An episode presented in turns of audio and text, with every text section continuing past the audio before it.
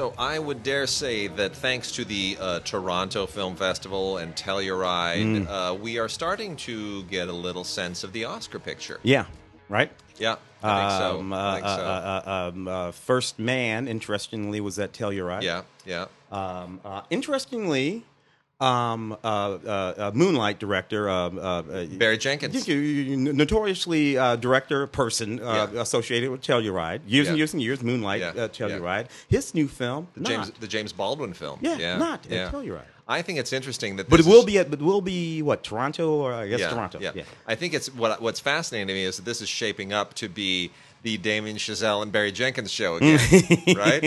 You know? Yeah, but you know, uh, but you got to wonder. I had, you know, I'm like, why is that movie not at Telluride? He is that's That's his. that- that's that his place. spot. Yeah, yeah. But I, but I, but I think it's interesting. You know, after they and they're they're good friends and they love each other and they love each other's movies. And here we now we, we have it again. And, and both of those movies just look tremendous to Yeah, me. They yeah. both look absolutely tremendous. And that's what I thought. I thought to myself, well, maybe that might be why. Maybe you know, Barry or Yeah. or, or somebody uh, or just like, you know what? I don't want to do that. yeah. I don't want to be ever like directly in competition, you Yeah. know, uh, with with with him. uh, uh, I, I'll be I'll go over here. You Yeah. go over there, and then if we if it does you know wind its way down to that moment again, Yeah. that notorious moment again, Yeah. well then it'll just be the one time. Yeah. Uh, Yep. Yep. But uh, a lot of other good stuff. The favorite getting some good heat, um, and uh, and Green Book is looking really really interesting too. Oh, yeah. That's uh, so there. Are, there were a lot of uh, there were a lot of uh, a lot of movies in the mix, and then a few other things that look like they're going to be kind of dark horses that'll uh, that'll pop up. a lot of biggish movies. Yeah. you know. But I'm but you know movies should be biggish. you know. they should be. But even Tell you Telluride, Telluride is sort of notorious for you know smallish movies, Yeah. Moon, Moonlight, you know. Yeah. Uh, uh, but you know, uh, this year, I mean, uh, you know, first, first, not, not, First, not first small. man, no. First man is, is is pretty huge, and then uh, White Boy Rick. Yeah, which looks really interesting. I've seen, I saw that trailer lately. Matthew McConaughey going gritty again, and uh, I, I, I remember that story. I like it when he Yeah. ugly uglies himself up. Yeah, Ugly, yeah. I like. I like ugly McConaughey. Yeah, He- always a better performance. it, it is when he lets go of his of his looks and his body, and he just kind of pours himself into a part. It's all good. Well, let's uh, let's dive into it. We got a, a whole big old pile of anime to uh, to plumb through real quickly here, so I'm going to waste no time on it. Uh, from uh, from the good people at Right Stuf, uh, right out of the gate. Uh, you got to go to rightstufanime.com to get this stuff. Go to R I G H T S T U F a N I M E. That's right stuff anime with one F dot com. Uh, and the first one here is Sweet Blue Flowers on Blu-ray. This is a this is a really really you know a- anime always intrigues me when it goes into that um, that non-animated area where you think well normally people think of animation uh, is appropriate for things that lend themselves to animation but it's not true with anime every once in a while you'll get an anime where you think they could just as easily as easily have done this with live, action, actors Yeah. Uh, but they don't. And it uh, it opens up all kinds of really interesting avenues for the artwork and for the voice performances and for the uh, for the animation, and uh, that is the case with Sweet Blue Flowers, which is a, a character piece. It's set in a school, as these things very often are, and it just deals strictly with a uh, a, a teenage uh, triangle a girl and a guy and their relationship, and then the introduction of another girl, which changes the chemistry of that relationship. And uh, it is the the uh, the first girl who kind of sits in the middle of this situation. You know, the guy who's her childhood friend, this girl who's suddenly this this vibrant force in her life, and it's all done in a really really interesting, artful way, and it's very very engaging. It's more engaging than uh, I'm probably making it sound, but it's actually quite good, and of course based on a manga, which is where the original following came from. So um, you know that is uh, that is worth checking out. Hmm. But Sweet Blue no, no, Flowers. nobody can fly. Nobody has No. power beams Nope. coming from their eyes. Nope, not at all. Uh, and then we've got a whole bunch of stuff from the Gundam universe, and I'll I'll try Uh, to now, go. now, now things are going to start happening. Now things start happening. So the Gundam universe, arguably the richest uh, anime universe in existence. It goes into so many different areas. It's it's richer than Star Trek. It's richer than the Star Wars universe. Gundam is just it's massive. There's you could you can live in Gundam. And you know there's there's an anime store over here downtown LA in Little Tokyo, by Yeah. the way, where that, that place is just loaded with Gundam whenever stuff. my, whenever my niece uh, Cameron comes out, Yeah. you know that's her thing. Yeah. we we have to spend a hour or two That's down it. there. That's it. Well, anyway, we've got uh, so the two of them here is the second volume of uh, Mobile Suit Gundam Age, and then the other one is uh, Gundam A- Mobile Suit Gundam Age Memory of Eden. The one is kind of a semi sequel to the other. So the uh, the second uh, part of Mobile Suit Gundam Age continues the story of uh, Flit Asuno, who is uh, you know a, a powerful commander of the uh, Earth Federation forces, and this is you know the the battle with the Mars spheres. Don't worry about it; it's all space battles and empires warring with each other. It's the usual thing. Um, but the this is primarily the the Flit Asuno family saga in this sense, and uh, the Mars sphere is you know pretty daunting thing. So that then segues into Memory of Eden, where Asemu Asuno, who is the son of Flit Asuno, becomes kind of a major figure, and uh, and this is all about the relationship with Zeheart Galette, uh, who is uh, who, who's you know the uh, a, a a rival and a well I won't tell you too much but a it's it's it's this relationship the the pros and cons of this relationship that drive this. So you go from father to son in this saga. Uh, that is from Sunrise uh, the Sunrise Library uh, of course distributed again by uh, uh, the Right Stuf. So you got to go to rightstufanime.com for that and then we get into uh, the Gundam Double Zero saga. This is a massive, massive uh, sidebar to the Gundam universe, and you can spend a lot of time here. And I will not, uh, I, will not go into great detail here, sort of elaborating on this. They have uh, the first two seasons are out, season one and season two of Mobile Suit Gundam Double Zero. And uh, this all takes place in the year 2307, centering on the crisis of having depleted all of our fossil fuels. I'm not sure they're going to last till 2307, to be honest. Uh, I, think maybe another, you know, 100 years tops. Um, but anyway, there. This is this is now switching over to a new energy source, and uh, the which has created a new power dynamic uh, in the Earth, and uh, with that new power dynamic come new new conflicts, and every you know new alliances and new enemies and new friends, and um, the uh, this is then of course you know this gives way to the Gundam machines, the Gundam suits, and uh, and and how they are uh, how they are used and how they change the geopolitical forces in the world and all of that stuff. So I mean it's a it's a pretty massive saga. We've got two seasons of that. And then there is also a special edition of Mobile Suit Gundam Double Zero, which uh, is uh, is kind of near as I can tell. This is like a like a um, a uh, an edited version down of a lot of what is in the in the first two seasons. And then uh, there is also Mobile Suit Gundam Double Zero, the movie Awakening of the Trailblazer, which is uh, in the year 2314, and this is also tied into that exact same uh, that same crisis, that same geo- geopolitical future, um, and it has a really really interesting uh, sidebar here with these. Um, which I, I guess they're not transformers, but they're shapeshifters, right? They are. It's like the next uh, step in evolution for transformers. Anyway, it's really, really interesting.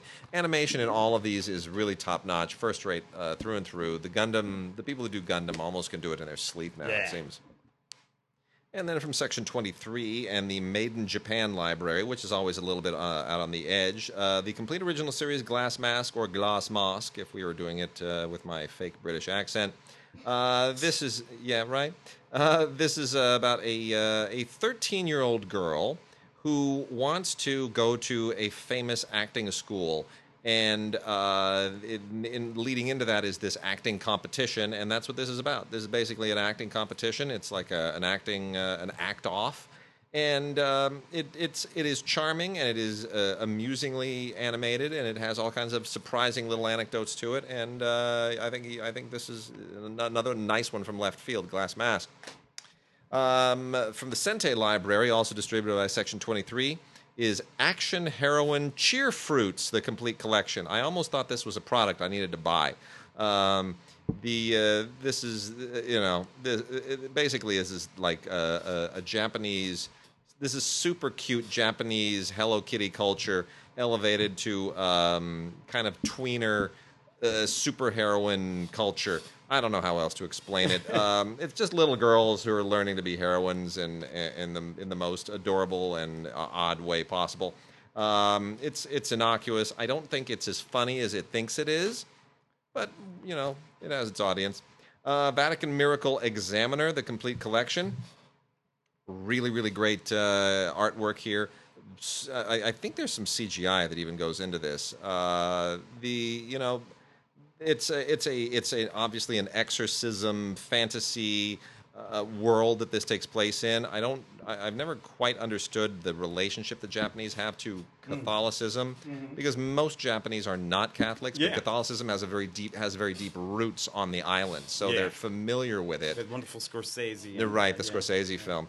Uh, so that always finds its way in an unusual way into a, into a lot of these things, and uh, this winds up going to Mexico of all places. So, uh, Vatican Miracle Examiner complete collection. Uh, see it for the artwork, if, if nothing else. Frame Arms Girl is uh, is pretty great. Uh, this is also a a complete collection, and this is taking a page from Gundam, taking a page from those high school rivalry things, and kind of uh, saying, you know what, we don't have to let people disappear into the giant robot suit. We can kind of use it as an accessory to our cute characters and let them kind of own it and uh, that's exactly what they do. Uh, a frame arms girl is uh, basically a um, kind of like a cyborg, uh, like a like a cute cyborg with uh, armor uh, or an armor bikini. I don't know how else to really put it. it, it. It is what it is. It's a, it's a cool idea and it's a new idea in anime and uh, it's uh, you know this has a lot of humor in it and it's uh, a lot of cute characters and, and good characterizations and I can be down with that. Uh, and then lastly, from the Funimation people, they actually, believe it or not, went and made live action assassination classroom stuff. This is so freaking weird. Uh, the anime versions of this are weird. The animated stuff is weird. Uh, putting this to live action with CGI is just even more weird. I don't I don't even know how to process this. This is Assassination Classroom, the movies, plural, the movies. Also, also comes with Funimation's own uh, proprietary digital copy, otherwise a Blu-ray and DVD combo set. Uh, look, I you know this whole the alien, the big eh, yellow alien teacher thing, and uh, this is just all a little bit too far out for me. I, I if you love Assassination Classroom, you can't get enough of it. I, I can I can totally uh, uh, relate, but otherwise that just should never be live action. That can should barely be animated. Some of the best animation that uh, I'm talking about this week is in Planetarian, which includes the OVAs and the movie. The OVAs, of course, are the uh, the, the stuff designed for television, not originally seen on television. Uh, and this is about a uh, an abandoned robot who is uh, sitting around in this abandoned uh, planetarium, waiting for years and years and years uh, to kind of have a sense of purpose. And finally, there's this character named Junker, who, appropriately enough, by the name of the, the, the name Junker, is kind of an inter, intergalactic uh, garbage person, you know, sanitation person. And um, uh, now he and this female robot uh, need to sort of give each other a sense of purpose. It's kind of interesting. It's it's been it's it's derivative of a lot of different movies, but it's uh, it's really really well animated. Uh, and then Black Clover, season one, part one. If you haven't followed this, uh, it's pretty good. It's uh, also a, a magical other world, and uh, it's about two orphans who are uh, aspiring to become a wizard king of this other world. And uh, you know, it's pretty straightforward Joseph Campbell stuff. Classroom of the Elite, the complete series. One of those school things again takes place in the Tokyo Metropolitan Advanced Nurturing High School, where uh, Japan's future will reside in being able to take the best and brightest of the, the kids and kind of somehow manufacture them into uh, the next generation. And this is all about the politics of being the best of the best in the best school of the best. Uh, Sakura Quest Part Two continues the uh, the the job uh, ordeal of Yoshino Koharu, and um, you know it's it, I, I don't find it all that interesting, but uh, that also has a bit of a following for some reason. I think it's based on a manga. Uh, the uh, the last few here uh, have some really really interesting stuff in them. Eureka Seven High Evolution One movie. I'm going to say that again. Eureka Seven High H I hyphen Evolution One movie. I am also a little bit vague on uh, on on why the the title. I, I'm I'm getting I'm kind of not I'm not good at Yeah. deciphering the titles of these things. But uh, in any case, this is a really nice set. Comes with a uh, a film strip and a and a, a, a two sided card that you can use to kind of look at the film strip. And uh, they're really th- this is a really cool special edition set. Uh, the story here is the it is kind of about a you know a guy whose father has disappeared and um, he's trying to undo the events that uh, that ten years earlier created the, the the disappearance of his father. There are some interesting kind of uh, soapy tangents to that, but that's basically the story.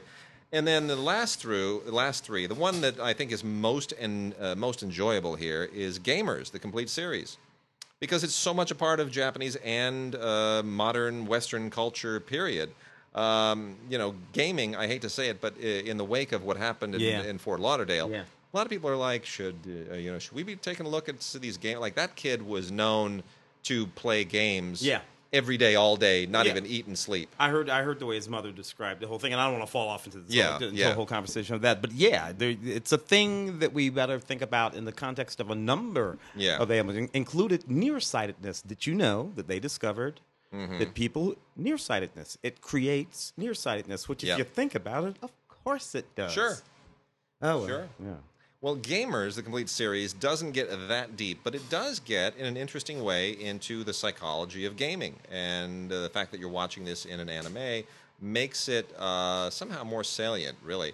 Uh, but yeah, it, the, the idea of you know this kid uh, Amano, who is just a mad gamer all the time, anywhere, anytime, um, and uh, this you know this gaming club and the politics of that, and what and the effect that gaming has. It's really interesting. And then uh, Tsure Dur Children, uh, T S U R E D U R E Children, Tsuredure Children. Uh, so this is a uh, this is dealing with the ch- the problems of adolescence. This is more into that non sci-fi thing. This is dealing with the problems of adolescence through uh, through anime. And uh, I, you know, it's uh, I guess pubescent kids have all the same problems and issues in Japan that they do everywhere else. And uh, on that level, it is really quite illuminating and interesting. I don't think it's the greatest animation; it's a little bit conventional uh, in that regard, but it's it's fine. It's uh, it's perfectly enjoyable. And then lastly is 18 if, that's all one thing, and numeral 18 if, all like one word, the complete series, which is uh, all about uh, trying to, it's about a fantasy world consisting of the connected consciousnesses of sleeping women and how you undo the witch's spell that has made that possible. It's quite imaginative. Wow. Yeah, it's really interesting uh, and, uh, and, and and quite engaging and visually very imaginative. It's it's really cool. And then the last one is convenience store uh, convenience store boyfriends, the complete series, uh, which you just know that sounds like anime. Convenience store boyfriends. Uh, so anyway, this is this is uh, again teenage teenage politics, and you know I have a crush on that boy, and ultimately it just felt like an anime version of uh, the Archies. That's what it felt like to me. But uh, you know what? It's it's fine. Um, it, it, it uh, there's room for all of it. Room for all of it. All right, Tim. We had some uh, leftover new movies from last week. Yeah, yeah, yes. Uh, just, just, just a couple of few here. Some of them kind of in- interesting. A few of which I, I remember uh, uh, seeing for the for the radio show, uh, including this one, Beast, uh, by a debuting filmmaker Michael Pearce. Um, interesting film. It's about this very small community on an island, contemporary community, rustic island. Uh, and uh, there are some serial killings that have been going on on the island. Obviously you know, it's one of those sort of things. Mm-hmm. Sure. where There's this guy, this young guy, sort of a stranger to the island. Of course, you know, might be a, a suspect uh, to these communities, but he's strangely alluring, particularly to a young woman named Mal, who was played uh, uh, by Jessie Buckley, and uh, the, the guy is played by Johnny Flynn.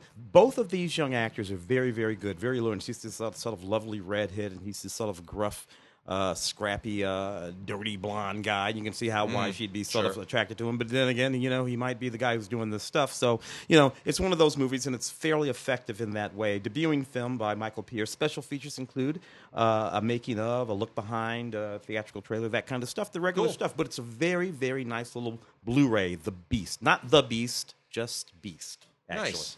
Nice. Uh, ghost stories. Rather enjoyed this too. So this movie um, en- encapsulates three stories that are all tied together.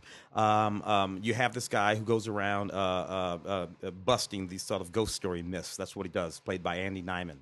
Um, uh, and he's invited to this one particular house where there's been some paranormal, this, that, and the other thing sort of going on. Uh, and he's uh, having trouble uh, busting these myths. And he, and, and he goes through these three stories. They all sort of wind themselves back around to his to his actual life. Martin Freeman. Uh, you know, Oh, I love uh, Martin yeah, Freeman, love the- the Martin. Hobbit, the Hobbit, yeah, Hobbit Martin. Freeman. Uh, who's in one of these uh, in one of the stories too. Neat movie uh, on Blu-ray. Not a whole lot. As a matter of fact, nothing in terms of special features, but good move, good movie with little movies inside them, in and of themselves. Nice. Uh, David Tennant is in this. David Tennant is one of my Doctor Who's. Uh, Yeah. In this, and also um, oh uh, Jessica Jessica Jessica Jones. He was. Je- the, he was that's the, yeah. right. Uh, Yes. David Tennant. Purple Man. Yeah, yeah. Uh, the Bad Samaritan. This is a fairly mediocre uh, sort of uh, thriller drama thing. He, he he plays this rich guy who has a girl chained up in the basement. These two sort of hoodlum knuckleheads who who go around stealing stuff from rich people stumble across this fact, and then he sets about making their lives miserable. Could, could I just say I love David Tennant, but it almost feels like after playing Doctor Who, Yeah. so that he wouldn't be stereotyped, he decided that he would be stereotyped instead instead as the evil psycho the British evil guy. psycho British guy. Yeah. Now, now we need to move back away from Yeah. that and become a nice guy again. Yeah, and just play a, a, a normal person. Just play a person. Yeah. Uh, uh, in, in any case, this is one Yeah. of those commentary with the director, Dean Devlin. You know Dean. Sure. We've known Dean for For- years. formerly uh, partnered with uh, Roland Emmerich. Roland, all those big ass Independence Day now he does his own and- stuff. Yeah, badly. Um, uh, first, first reformed. It's funny. I'm talking about Dean Devlin over here. This is a Paul Schrader film. Paul Schrader, who I think was, you know, for a while there, a, Yeah. real icon of mine, at least in terms of writing. Sure. Uh, uh, yeah, never so much as a director. Gone, off- gone off the rails a little bit in recent yeah, years. yeah, yeah, Yeah, Well, this is this is fairly interesting. Uh, Ethan Hawke, uh, Amanda Seyfried, um, uh, based on uh, uh, uh, loosely a true story about a true place. Anyway, this church, this church, which in upstate New York was a church that was a stop on the Underground Railroad before slaves would go. Uh, into Canada. Now, that part of the story is true. The, the part of the story that has to do with this parish pastor uh, and his turmoil over what he has to do in terms of counseling the husband of a young parishioner, young pregnant parishioner played by Seyfried. Uh, you know, all of that's sort of made up and not terribly interesting to me. There, there is this thing going on th- though that has to do with Cedric the Entertainer in the movie, who, who's who's actually using his real name. Um, uh, in, in in this film, I think it's the first time I've seen him billed as anything other than Cedric the Entertainer, uh, who's uh, like a, a, a black con- um, uh, congregant at this church, and what they're trying to do in order to get the money from this company to buy the church and restore it because it is this historical thing. There's this whole storyline that has to do with that. Extremely interesting. This is one of those situations where they should have moved the B storyline. Where Paul should have Yeah. moved this B storyline up front, but of Yeah. course he has to get involved in sort of the sort of Uh-huh. seedy, you know, and, Yeah. and that it's going to involve that priest and that pretty girl and that kind Yeah, of stuff. But he, no. and thus he missed the story. Anyway, special features include an audio commentary with director Paul Schrader and a few other things. First Reformed. Uh, uh, and those are the last of the new movies. All right, and some foreign language stuff, and then we will uh, dive into a big old pile of uh, documentaries. Yeah. Uh, right at the top, we love the people at Cohen Media, and uh, uh, not just because they pay us to do audio commentaries on occasion, but they just have a really great library. So I've got to highly recommend this uh, Godard Mon Amour.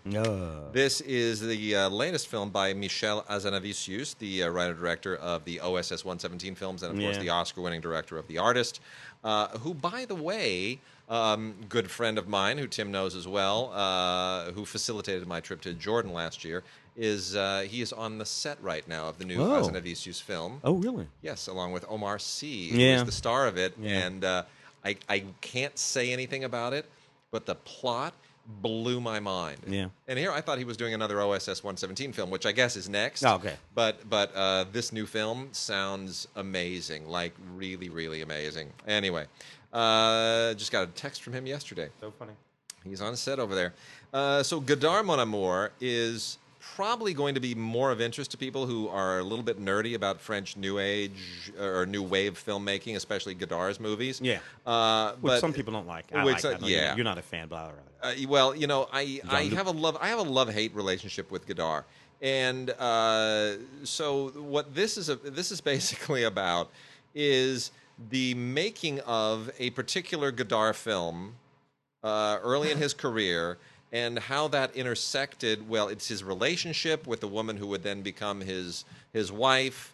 And how this intersects with the political protests that are going on, and when Godard uh, formed this uh, this filmmaking, this political collective, and all of these events in Godard's life at this point in the late 1960s are all satirized in this film, uh, which stars Louis Garrel as Godard, and he is brilliant because he captures Godard's look, his cadence, Those his eccentricity, the- yeah. his kind of weird lisp. He gets it all. He gets it all right. Yeah. he gets it just perfectly right, and it's just if if you know anything about Godard during this period and his films and his activities. And how he just tried so hard to be one with the kids in their political protests. But he was too old. He was too old, and he was He was older than Truffaut. He was older than he was older than the actual New Wavers. Oh yeah, and, but it's all, and it's also because he was trying so hard to be hip Yeah. that he wasn't. yeah, He's and they the could old- see it, but he couldn't. It's like the creepy old guy at a party, Yeah. right? We all knew that when we were 18, 19, and there was somebody threw a party, and you go to the party, and you're like, "Who's that?" 45 year old guy in the corner who's like just trying to be like, why isn't he in bed? Doesn't he have to go to work in the morning? Why isn't it a party with much older people? Yeah. uh, you know, Not here. but not here. and and all of that awkwardness is just is so great. Uh, it really is. It's just it's. I, I just thought it was great. In any case, the the woman here is uh, Anne Wiazemsky, who be, who actually did become Godard's wife and was an actress uh, for a moment. And she wrote a book called One Year After, which is all about this stuff. And this is based on her book with a great deal of embellishment by Hazanavicius, of course. But Yeah. it's a terrific Blu-ray. It's a really entertaining movie. And uh, it even has a, uh, a little featurette on it. So Denise uh, also in that movie, who was of course yes, in the artist. Yeah. It's, fan- it's just all fantastic. Uh, from Criterion is uh, Memories of Underdevelopment. Another one of these little gems that uh, Criterion just unearths from 1968, pretty much the same period as that uh, Godard film was uh, representing, uh, is this fascinating movie by Tomas Gutierrez Alea. Um, the uh, uh, this Cuban film. This is a Cuban filmmaker. Alea is, and this is all about a, a an, an event that happens in the wake of the Bay of Pigs invasion, and um, really kind of a, of it's a sort of a fascinating. I don't want to call it. Uh, uh, ma- it's not magical realism, but it's a certain kind of realism. It, it's just it feels I don't know maybe Battle of Algiers. Yeah. it's it's not verite. Yeah. and, and I'm not quite sure what the what I wouldn't call it socialist realism. No. There's well, a, although uh, maybe it. maybe because you know that film that, that film was produced by the, the, the Cuban Institute. yes, Uh, so you know a little It's- bit of it shares some things with with socialist yeah, realism. the Cuban it- State Film Institute or something like that. Yeah. yeah. Well, anyway, it's, but you know, no, but no, not not not propaganda proper. It well, it come. It was made at a point in time when Cuba didn't quite have a complete handle on all this stuff Yeah. yet. So there's something very fascinating and raw and and and, uh, and insightful about this, and it's a really really interesting. Anyway, it comes tons and tons of extras here, including a 2008 documentary, uh, all about the life and career of Tomas Gutierrez Alea, uh, which is really really important, and uh, and uh, a. Uh, a, um, pieces of these interviews that they did with uh, one of the actors and the editor uh, for the Academy uh, Visual History Program collection just a couple of years ago. So very, very interesting. And then we also have a couple from uh, uh, the Arrow Academy line of Arrow, which is always their artier stuff. Uh, the first one is a classic Japanese action film uh, called uh, Bloody Spear at Mount Fuji. Oddly enough, there's no Bloody Spear and there's no Mount. No, I'm kidding. I'm kidding. This is one of those Japanese titles, unlike the anime titles, tells you exactly what this movie is about. Uh, this takes place during in feudal Japan, and uh, there it's about a uh, a a, uh, uh, a a speared carrying servant of a samurai, and uh, the uh, well, it's a it's a it's kind of a road trip, uh, but it's a violent road trip, and um, it features an incredibly great performance by Daisuke Kato, and uh, it you know it, it it's kind of there's sort of a Buddhist undertone to it as well. There's like a like a despite all of the the, the weirdness that happens here, and it's a very it's a very very unusual bit of a road trip. The people that they meet, and uh, you know it gets very dark, but there is kind of a Buddhist theme to this Yeah. Odyssey, and it's uh, it's worth checking out. And there are a ton of extras here as well. It's from Um, 1950 like, or the mid 50s. uh, yeah, this was made in 1955. 1955. Cheetah, yeah. 1955. That's the guy that made they made a, uh, directed a film called The Fugitive, A Fugitive from the Past. It's a great movie. It's a really fun movie. And then uh, this is the one that I really, really uh, got excited about. This is Mohsen Makhmalbaf, the Poetic Trilogy, Gabbeh, The Silence, and the Gardener. Uh, it's absolutely wonderful. Look, the Makhmalbaf family founded Makhmalbaf House because they're all filmmakers. He, his wife, his son, his daughter. Uh, Samira Makhmalbaf, oddly enough, the daughter who made Blackboards and, Yeah. and some other fine films, probably one of my favorite Iranian filmmakers ever. Um, and uh, but you know, Mohsen is the patriarch, and he he started it all, and has made many many really remarkable and outstanding films. And you know what? Here you get three of them, and that is a gift. Uh, these are these are really extraordinary movies, especially to watch in terms of what's happening geopolitically to Iran uh, in the time in, that we live in right now. It all is sort of this is the key to understanding it. Yeah. And uh, the Makhmalbaf family is somewhat marginalized at the moment, uh, not making movies, but um, at least not making movies in Iran. But uh, nonetheless, this trilogy is absolutely uh, exactly what it says. It is a poetic trilogy, and you must see this. You must own this. Extras are superb. Uh, Godfrey Cheshire does uh, the audio commentary for Gabbeh which is just superb. And there is even a uh, poetry in motion, an interview with Mohsen Makhmalbaf, where he talks to film critic Jonathan Romney uh, about things that I've always wondered about his career. Goes into all kinds of fascinating uh, philosophical ideas about filmmaking and everything Yeah. else. It's really, it's beautiful. It's absolutely beautiful. That, So that's uh, from about that's from about 95, 96. More recent film of his would be Kandahar, which I think Yes, is like early, Kandahar. Kandahar. Is the Uh, one that which was after after the the uh, the, the the Afghanistan was invaded yeah, and the, yeah. the Taliban 9/11 after Yeah. 9/11 and all that stuff. That's when he made 2000 Kandahar. literally 2001. That was Kandahar. and, and Kandahar is is is eerie because, and not to take a to digress too much, but in Kandahar, if anybody saw Kandahar, there's um, it's just so the film is so haunting. There's a character in Kandahar who is uh, a a black American who has become an expat Muslim living in Afghanistan. And the guy that plays that part is a black American expat who went to Afghanistan mm-hmm. to live under the Taliban. meta. It is so meta. And the story of that guy, you can watch the movie and be completely enthralled. But when that guy shows up, you just go, my gosh, who is this actor? Where did they find him?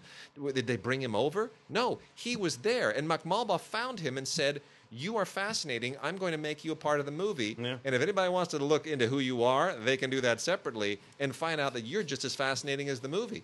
It's amazing. Yeah. Makhmalbaf is really uh, philosophically one of the most interesting. Uh, Make, uh, making well, yeah, when they when they could make make films i- in Iran, uh, extremely difficult. yes. Yeah, the, the subject matter, content, what you can do with men and women. Very often they use children. Well, a Uh, lot of so these guys they got around it yeah. then, but they can't get around Can't it get now. around it anymore. Yeah. it won't be anytime Yeah. soon.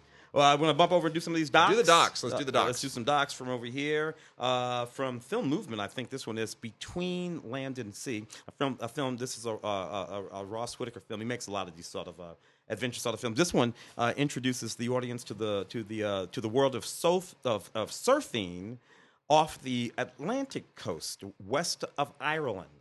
Uh, not well known for surfing, but it is now um, for a couple of different different reasons. One, spectacular waves and cliffs and sort of beautiful. Uh, and in, this place, sort of became this uh, you know surfing location. Starting around around you know 1999 the year 2000 something like that. And he goes and films this and you know you, these um, irish boys Yeah. you know surfing their butts off. Uh, uh, so it's, it's just sort of like a new thing. Uh, and this is a very sort of interesting film uh, that exposes uh, some of that um, uh, uh, some of the best surfers in ireland which i guess is like three guys really it's not that yeah that's a joke um, a, a neat film uh, that, that, that uh, you know, particularly if you like uh, yeah, Ireland and you like surfing, you want to going to want to check this out. Very, very nice DVD.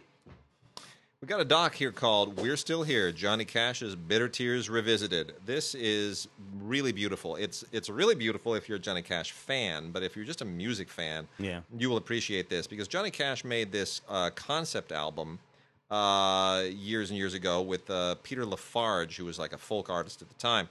And it's not, even now, it's not really very well known. And uh, Antonio D'Ambrosio wrote a book about it, and then made this documentary about it. And uh, it's it's just it's a great look at music. At uh, uh, you know the when an, when artists get really ambitious, concept albums are always that's like a thing of the past. Nobody does those anymore, right? That was a thing of the '60s and '70s, and maybe died out in the 80s a little bit. But in any case, um, this is just short. It's under an hour, but it's worth looking at. It'll uh, it'll really inspire you, and it'll it'll make you rethink uh, Johnny Cash and his music. Uh, this is a fascinating uh, documentary right here by uh, the, the, fairly noted filmmaker uh, Mary Kinmonth. Um, this this is about Russian the, the, the sort of Russian Revolution in art. Uh, and what happened there from, from right before the revolution, uh, through the revolution, and since. And it's a fascinating film. Uh, you'll find references to artists, artists like Chagall and Kandinsky, and uh, who are just pioneers in the sort of uh, new style of, Rus- of, of Russian art, all of which uh, was brought to a screeching halt by Stalin. Yeah. Uh, and and the advent of, of social realism, Right. Uh, uh, because you know he didn't like the, that decadent Yeah. the art, the art of the decadent West. Yeah. Uh, and this film sort of goes back. It's just fantastic. The documentary here has uh, 20 minutes of uh, bonus footage that was not in the theatrically released um, version of the movie. So anyway, if you're interested in and and, and frankly, not just the art itself, but the, the you can, because you can't really look at this without uh, getting an understanding of what the politics were at the time, and those politics, of course, uh, run through to this very day, uh, as we think about some of the things to do with um, the. Uh, the Kremlin. Uh, 100 Years of Russian Avant Garde Revolution New Art for a New World by Margie Kinmonth. Sorry. Uh, and another film by Antonio D'Ambrosio. Now, this is a longer, this is a full blown feature length documentary. It's called Let Fury Have the Hour. Uh, and uh, this is a, I don't want to say it's advocacy cinema. It's, uh, it's basically saying it's a, it's a, it's a collage of witnesses and testimonies from major artistic figures in all kinds of different uh, media speaking about the world, the way their art approaches uh, certain problems, the way they see the world through their art, the way they expect their art to be perceived. Uh, it's a it's a huge subject to wrap your arms around, and you wonder how on earth could you even sum this film up and, and much less take all of this footage and somehow make sense out of it, sort of find a through line. All these people are talking about different things and going in different directions, and yet he does in a really interesting way. It's a it's a it's a it's a really uh, it's a very smart documentary and particularly well edited. Uh, by Antonio D'Ambrosio. It is called "Let Fury Have the Hour," and I mean this goes everywhere. You know, Chuck D and John Sayles and Lewis Black. He's just you know Eve Ensler. Everybody shows up in this thing, and unusual people you don't expect to show up, and uh, it's quite it's quite good. So Antonio D'Ambrosio, another fine doc. Um, I have a documentary here called "Cholesterol: The Great Bluff." It's um, look this this basically this basically is a film that is suggesting that the last 30, 35 years of uh, science uh, uh, suggesting cholesterol, the two different types of cholesterol, and this gets very complicated about that, uh, is wrong and that cholesterol does not cause heart disease, and that um, the rise and fall of saturated fats and hy- hydrated, hy- hydrogenated oils, and and uh, and all of these things, all of the medications that so many pharmaceutical uh, uh, uh, uh, firms have come up with to fight cholesterol, and uh, for which they have sold billions of dollars of worth to people like my brother. Um, um, that all of that has been based on a myth. Um, and I got to tell you, it's very pointed. Uh, the arguments are coherent. Uh, generally speaking, science based.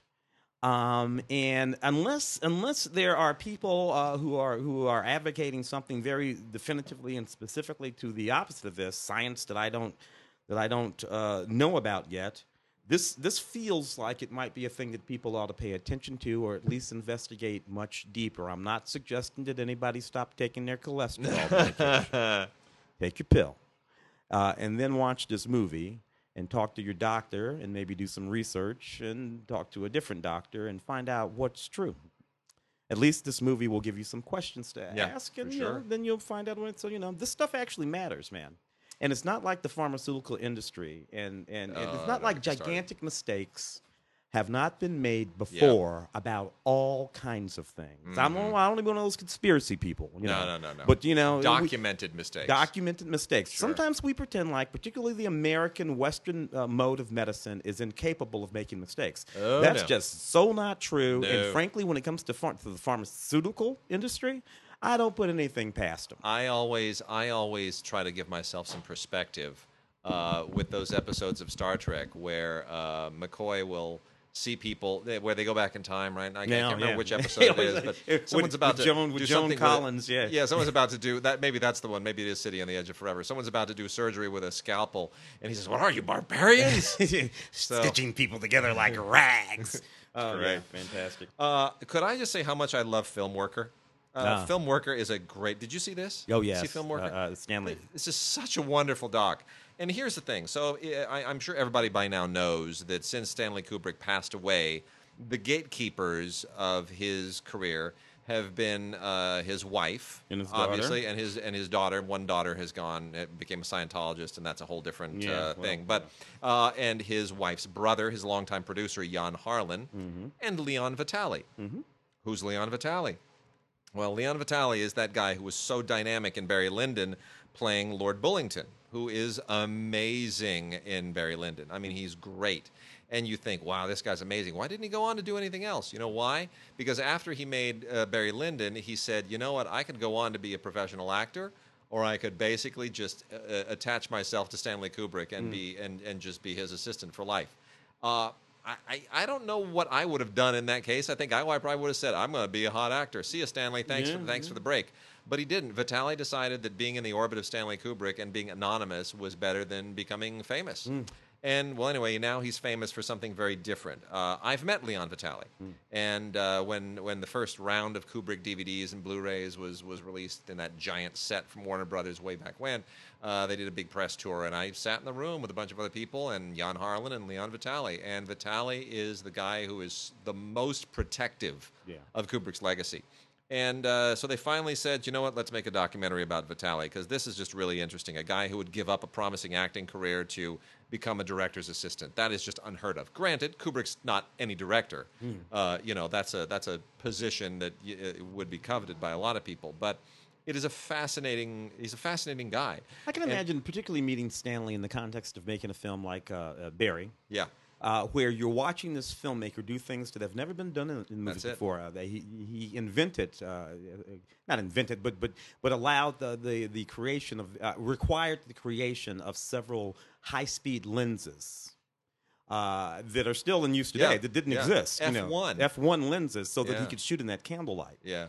Uh, and you're watching, you, you, you, you know, a real, uh, you know, artist and technician and sort of scientist and sort of an alchemist at work. I can imagine that that might might draw me into like this is not Well, ordinary. He's not. Here's the other thing too: is what you learn in this is that Vitali was not a quote unquote director's assistant in the sense that we understand it in Hollywood, where pick up my laundry, get my dry cleaning, uh, you know, go pick up my Dodger tickets, uh, you know, feed feed the feed the baby. You know, it, that's no. He was intimately involved in the filmmaking process. Yeah. He helped coach actors. He helped cast actors. He uh, oversaw a lot of technical aspects of post production. He was he was Kubrick's right hand man. Yeah. And uh, it is it's just it's a great doc. It's a really great doc. And the uh, the doc is Film Worker, Stanley Kubrick's unsung assistant by Tony Zierra. Good job, Tony. Really good. From Kino Lorber, that one is only on DVD, not Blu-ray, but that's fine. You don't really need it on Blu-ray. Uh, RBG, uh, which refers to uh, Ruth Bader Ginsburg, uh, hero Not, not, not those guns you put on your shoulder to shoot the. Oh, that's an RPG. I'm. RPG. Although the way Ruth writes, you might because because when when Ruth gets going, Yeah. and you and I are the probably like the only two geeks on the planet who, will actually read, read, uh, the- the, the- Supreme Court. yeah. Yes, because Yeah. you know what? That's the only way to actually understand it, people. Yeah. Um. Uh. And and and here she is, uh, icon. An absolute. I think a feature film uh is, is queued up for her a little bit later on in the year, if I'm not mistaken. Yes. This this this this doc is just fantastic. Yep.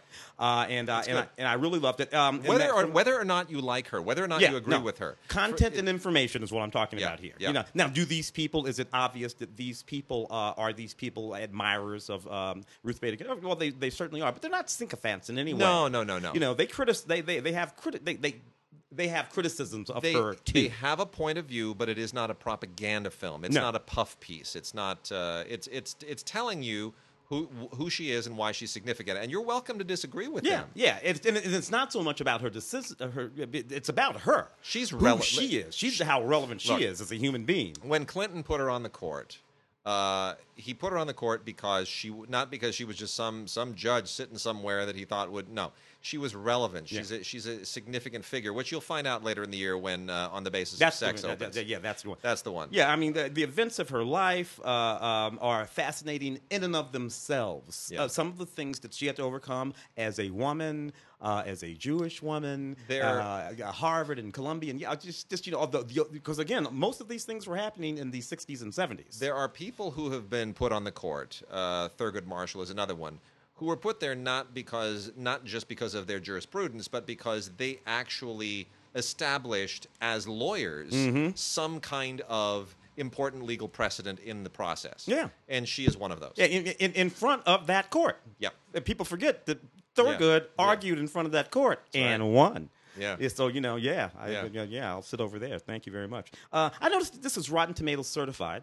Yeah. Uh, today on the radio show, you guys had a very interesting conversation did. about uh, what's going on at Rotten Yes. Tomatoes. I don't know if we want to spend any time on that, but but it sort of It's a- matters. it does matter. Yeah, we, it, it's important to say Rotten Tomatoes has changed their um, their criteria a little bit for who gets to be on the tomato meter, and 200 new people have invited been invited. So it's now like 4,400 people or something who comprise the tomato meter. I forget. It's a it's a large number, but uh, they've invited 200 more who are mostly people with you know their with vanity sites or, or Twitter feeds and whatnot who are not with big outlets and newspapers, and they're trying to uh, accommodate the changing media landscape, but also diversify the opinions of their critics. So they, they come from a lot of different perspectives. Which, when you read their their explanation, it really rings true. I, I hope they do what they say that they're doing. That's the question. Are they really perspective. doing it? I, the conversation you had, you guys, was fantastic. It was uh, good, uh, yeah. If you uh, download the podcast for Film Week, Yeah. uh, uh, for today, and, and, Yeah. and listen to that conversation, I, I do think that there is a difference between a trained professional film critic, uh, what you and I have Yeah. been doing for clocking 25, 30 Yeah. years now, Yeah. and someone who reviews films because they watch lots of movies. True. Um, and I think it's I think it's a very uh, easily discernible difference. Yep. Uh, I don't know. I don't know if if, if, if we belong in, in the same place. Uh, we Mm-hmm. we professionals and, and, and those who do the other thing. But I don't know. There you go. So on Blu-ray is a doc uh, from Kino Lorber. I just I gotta recommend. I gotta really highly recommend this. Uh, Grace Jones, Bloodlight, and Bami. Maybe you're not a Grace Jones fan. Maybe you don't am. come from our generation where Grace just kind of owned a certain kind of uh, alternative pop techno music thing in Yeah. the 80s. It was it was her own style and it was her own take on it and she just owned it with the hair and the Mm-hmm. costumes and she outshared Cher and she just uh, she out you know uh, technoed Laurie Anderson Mm. and she just had her own thing. And uh, Grace is a significant figure and she still is. Yeah. Saw her about four years ago at the uh, Hollywood Bowl. She's, she's Got butt naked. You know what? Must be seventy something. I was, Killed it. I was just gonna. Now here's the thing. She is 70 years old There you now. go. She Yeah. is 70. She just turned 70. And there are early in this doc, she's out there on stage wearing this kind of leotard thing with those legs that just go from here to here to Detroit.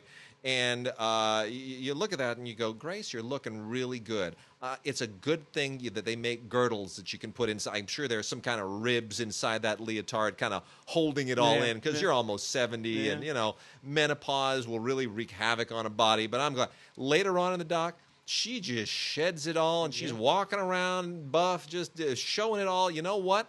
There ain't no girdle. No, that's not needed. grace. She has a body at 70 Yeah. that many women at 20 would kill Oh for. yeah, yeah. It is it, it's it Muscle defi- tone, fat free, insane. unbelievable. Wow. And now this doc is directed by Sophie Fiennes, Ralph and, and Joseph Fiennes' sister, who has always been an outstanding filmmaker in her own right. Uh, and uh, what Sophie does that's so smart is she just hooks herself to Grace's hip, follows her around the world, France, United States, concerts, her diet, waking up in the morning, her exercise routine, going home to Jamaica, where she is as at home as she is in aristocratic France, where Yeah. her where her son and, and, and her extended family live. Grace is a citizen of the world. Yes. She is at comf- she is comfortable everywhere and anywhere. And she she doesn't judge people and she's ju- she's it's like I just I fell in love with Grace Jones all over again. yeah. Unless we forget, Grace Jones was a movie star, Conan movies, Yeah, uh, Boomerang, yeah, a couple yeah. of it's fantastic. Uh, this is not a doc, uh, uh, but I'll Oh, talk about that anyway. slip out of the- There was that, that, is that, uh, that's that. Uh, Oh that's yeah, yeah, yeah. That slipped out of the TV pile. Yeah, from from uh, from the other day. But I do have one in my Well, hand. we'll that- cover it anyway. That, everyone must see.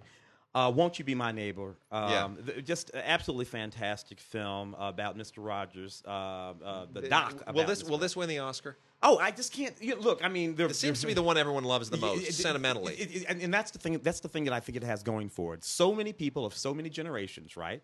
Yep. Um, uh, they connect to this man uh, in, in such a deeply. prof- And this documentary does not shake that.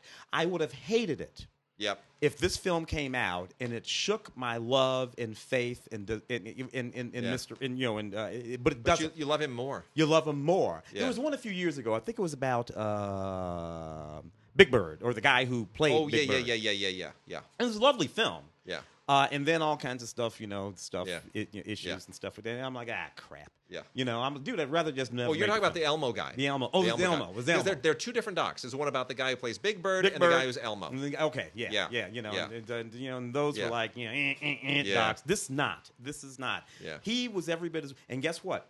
Um, a conservative guy, you know, uh, a pastor, Presbyterian. Uh, Presbyterian, uh, but as socially liberal, uh, li- liberal as any human being that ever lived. And, Yeah. and, and, and when I think about some of the moments that pop up in this show, when he puts his feet in the in the tub Yeah. of water there Yeah. with, with the black, the, these sort of so subtle, so subtle, so wonderful. So you know, yes, um, definitely on my list for. Academy Awards this For year. sure. Won't you be my neighbor? Got a few from PBS. We'll roll through uh, real quickly. A bunch of DVDs and one beautiful Blu-ray. Uh, from the American Masters line is Wyeth, the life of Andrew Wyeth One of in, my bro- favorite in, painters. in bold strokes. And boy, do we mean bold strokes. Yeah, Wyeth, just a, a, a real treasure, a real American treasure. And, this uh, Helga series captured me when I was around, particularly when I read the Right. story of them. Yeah. uh, and, uh, and and and and to this day, and they have they have my favorite Helga at the Norton Simon uh, over in Westwood. Yep. And I have many a time uh, drove to the Norton Simon just to stand in front of that Helga. He, it, it, what's beautiful about this is it gets into all of the controversy about his work because he was not loved by critics. No. He was popular. He was a popular artist, uh, but not like an Andy Warhol popular artist. It was like a Norman Rockwell kind of a popular artist who, Yeah. Who, f- who touched a nerve with people that critics were a little bit too Mm-hmm. disconnected to appreciate. Um, wonderful, wonderful uh, installment of American Masters. Um, and then Sir Edmund Hillary, Everest and Beyond, uh, a six-part drama. This is um, this is PBS. This is uh, not a, a documentary, but it is part of the, the PBS thing.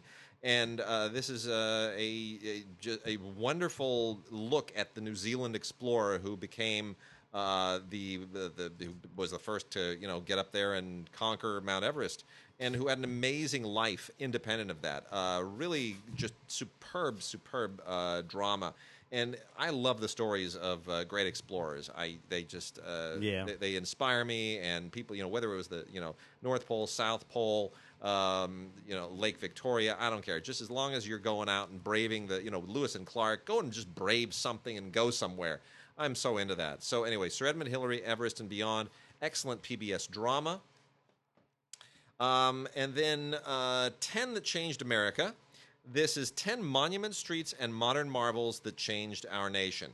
Really, really interesting, unusual concept. They they don't do this randomly. This isn't. Let's just think of ten things. No, there are. There, it's well thought out. It's very well thought out, and it goes everything from the Statue of Liberty to the AIDS quilt to to objects that mean more than than just their their face value. That have symbolic relevance. That found their way into the culture in some uh, ubiquitous and long lasting way. It's a really interesting way of looking at history and culture. 10 that changed America. Uh, Myanmar's Killing Fields is a another typically amazing frontline documentary. I uh, I still resent the word Myanmar. It's Burma to me. It's been Burma for you know thousands of years. It needs to continue to be Burma. Um, but if you haven't followed what's been going on in Burma, there the the uh, legacy of Aung San Suu Kyi has been tarnished somewhat by the things that have transpired as they have tried to move to more democratic civilian rule. Mm. There is still a balance between the military dictatorship and uh, Aung San Suu Kyi's party, but in uh, in the process of doing all of that, uh, tremendous persecution on the Rohingya Muslim yeah. minority in the north has taken place, which is being reported by many places, uh, including the UN, as uh, appearing to be a genocide. So this tries to get to the bottom of what's going on. It is. Uh, it goes into all the details of who the Rohingya are, what their history with the culture is, where they came from, why they are so disliked, what's really going on, what can we trust in the reporting, what can we not trust. This is likely to be only the beginning of this story. So continue to sort of monitor this. But it is. Um, I'm a huge fan of Aung San Suu Kyi, but what is revealed in this is is quite uh, is quite troubling. There is more to the story yet to come. Mm. And then the last two here uh, from PBS Outback Journey Through Northern uh, Northwest Australia, which is a journey through Northwest Australia. There's nothing else to it. Uh, it should have been on uh, on uh, Blu-ray. This really begs to be on high def. It's great photography. It's three hours, which is roughly how long it takes to actually walk across Northwest Australia. Uh, but in any case, the there's a lot of wonderful stuff there. The wildlife and the uh, the ecosystems and all of the stuff that you know is more than just desert. It's really uh, you'd be surprised. You'd be surprised what's there, and uh, a lot of people live there. Uh, not not as many as you would think, but you know there there are like forty thousand people mm. in an area that you would think is desolate. Is still a lot of people. Yeah, like forty thousand people is you know that's a small. I mean they're spread out, but still. Yeah. Uh, anyway, uh, really interesting Outback. It's called Journey Through Northwest Australia. And then the last uh, PBS thing here is a Blu ray called Earth's Natural Wonders, Season 2 Life at the Extremes. If you saw Season 1, you know how, how much they put into this. Uh, they spend money, they go where they need to go, they, they shoot stuff that just has no business even being on your radar, and they make it look so unbelievably gorgeous. And uh, this is something you just want to put on your Blu ray player fire up the widescreen TV and just let it make you happy. It's beautiful. We live on an amazing planet and uh, with some incredible people and remarkable wildlife. And uh, this season two of this BBC Earth uh, show, Earth's Natural Wonders, absolutely captures it. Kudos to these people for going to where they go because it can't be easy. There's that explore thing again. Yeah, yeah, yeah. There it is, baby. Strange Victory, uh, a, rather interesting uh, documentary-ish kind of thing from about 1948, a couple yep. of years after the war. So what Leo Hurwitz is doing is following a number of black soldiers, uh, particularly some of the Tuskegee Airmen, but other black soldiers, home uh, from the war. Uh, soldiers who fought, uh, yeah, the, the Nazism, uh, fought uh, for America. soldiers who were greeted with cheers in France and in England, so and in Italy. for um, um, um, repatriating, so and they come home to the United States of America to face what? Uh, what he described as a sort of fascism, the fascism of racism. Yeah, I and he follows these soldiers all through the South. Now he, they they do some recreations in this film, and, uh, and you know actors playing various different people and stuff like that. But generally speaking, it's a documentary, uh, fairly famous from 1948, Strange Victory. And what it does is expose the sort of blatant hypocrisies, and it follows uh, this dynamic and storyline right through the 40s, through um, uh, uh, Jim Crow South, continuing right. strange fruit, all of that, to the beginning of the 1960s when the civil rights movement begins in earnest. And I love this film because it makes a very, very direct connection to the, from the civil rights movement uh, back through that whole post-war period.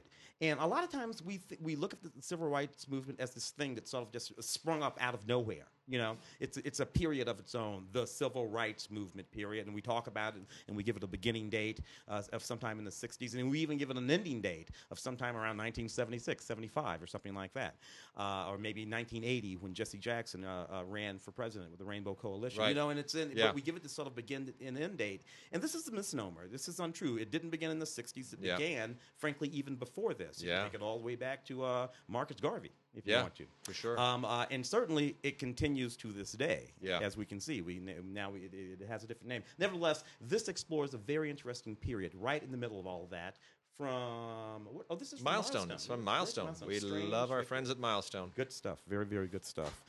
Uh, American Hunter, uh, six-part series, uh, documentary series about the history of hunting in the United States of America uh, and the weapons used for hunting in the United States of America. And it really is a, a, a deep historical piece from, I mean, man with the muskets, all right, off the old Mayflower and all Yeah. that kind of stuff, and uh, and how uh, various different weapons uh, were developed just for sportsmen and hunting, and then so how that sort of changes over the course of the years and becomes more about sportsmanship. Yep. How there was this interesting period in the late 70s where the bow and arrow became the thing that the American sportsman, the true American sportsman. I remember, Mm-hmm. Right. I remember my, my, my wife's father was Yeah. a bow and arrow guy, go out and hunt deer with a bow. Yeah. I thought it was absolutely barbaric.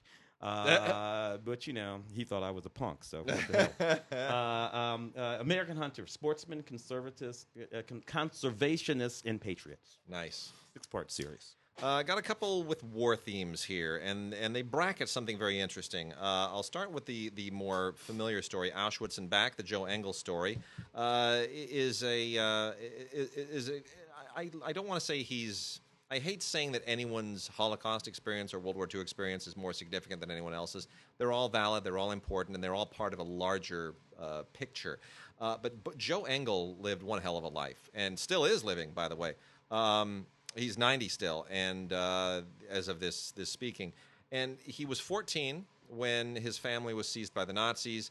Never saw his parents again. Uh, at 17, he escaped from a train, and uh, he just lived this amazing life. He was a, he was a resistance fighter at one point. He he lived through the Warsaw Ghetto. I mean, it's an amazing life, and it's sort of is everything about World War II and the Holocaust and and and all of that wrapped into one set of experiences. And he is so he's so uh, approachable about all of this and so at peace with with the past. And it's a it's a wonderful wonderful portrait. Um, contrasting that is World War One, the war to end all wars, or so they thought at the time. Uh, a comprehensive look at the war that shaped the 20th century.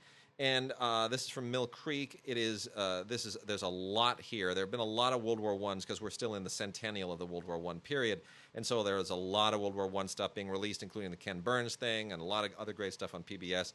There's value to all of it. I would say don't ignore any of it. All of it takes a something of uh, an, an interesting perspective of some kind. Um, this I find really, really compelling, and uh, I, I, it's seven hours long. It's a lot to get through, but even having watched all the other hours that I've watched of all these other things, there's still stuff in here that isn't in any of the others. So I really think it's uh, it's worth checking out.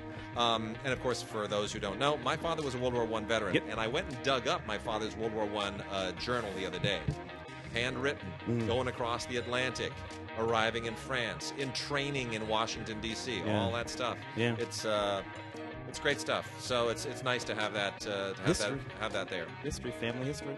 Uh, what right. do you think? A couple more of these, or uh, we're all done? Yeah, let's uh, let's let's call it let's call it quits for this yeah. week. We'll we'll we'll save all the rest of this for for the next show. There's still some good stuff here, and uh, we will see everybody next week. Yep. Yep.